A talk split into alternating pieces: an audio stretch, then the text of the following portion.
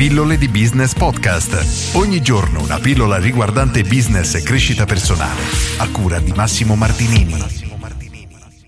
Oggi voglio farti una domanda un po' provocatoria, ovvero credi di essere meglio della concorrenza? La domanda è un po' a trabocchetto perché quando parliamo di meglio, di migliore, bisogna sempre fare delle distinzioni, nel senso meglio per chi, meglio per cosa, come mi sembra fosse Kotler o Seth Godin nel suo libro che fa una riflessione su una pubblicità dei cani no? e diceva le crocchette migliori per il tuo cane, ma in realtà non è il cane che sceglie le crocchette ma il padrone, quindi la domanda era sono le crocchette migliori per il padrone o migliori per il cane e soprattutto migliore per un cane che deve dimagrire o per un cane che magari corre tutto il giorno e ha bisogno di energie.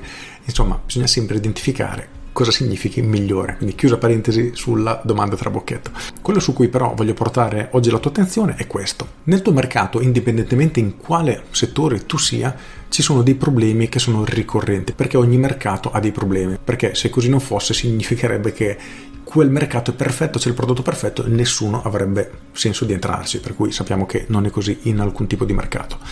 Quindi la domanda è, il tuo prodotto riesce a risolvere determinati problemi in maniera più performante, più veloce, insomma meglio effettivamente in qualche modo rispetto alla concorrenza. Questa è la chiave in cui tu giochi la battaglia per acquisire clienti rispetto ai tuoi competitor.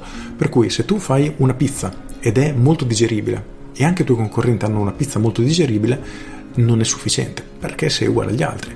Se tutti consegnano la pizza a casa in 30 minuti e tu riesci a consegnarla in 5 minuti, ecco che questo è sicuramente un elemento differenziante che ti permette di catturare alcuni clienti. Le persone che vogliono la pizza a casa in maniera molto veloce preferiranno ordinare da te rispetto che aspettare mezz'ora.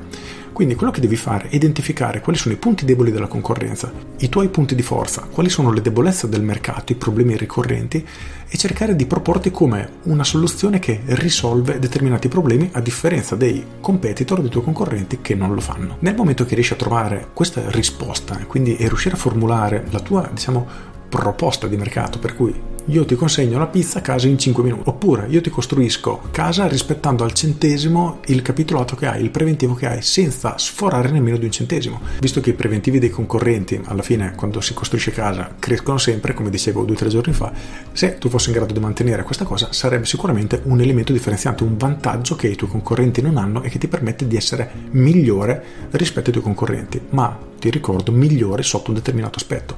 Per cui oggi ti invito a fare questa riflessione, ad analizzare quali sono i problemi ricorrenti nel mercato e a cercare di capire come tu riesci a risolvere questi problemi a differenza della concorrenza.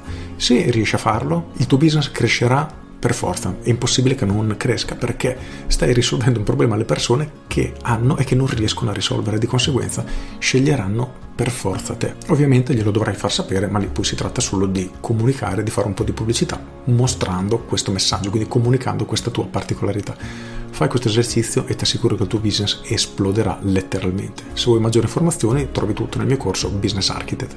Con questo è tutto, io sono Massimo Martinini e ci sentiamo domani. Ciao!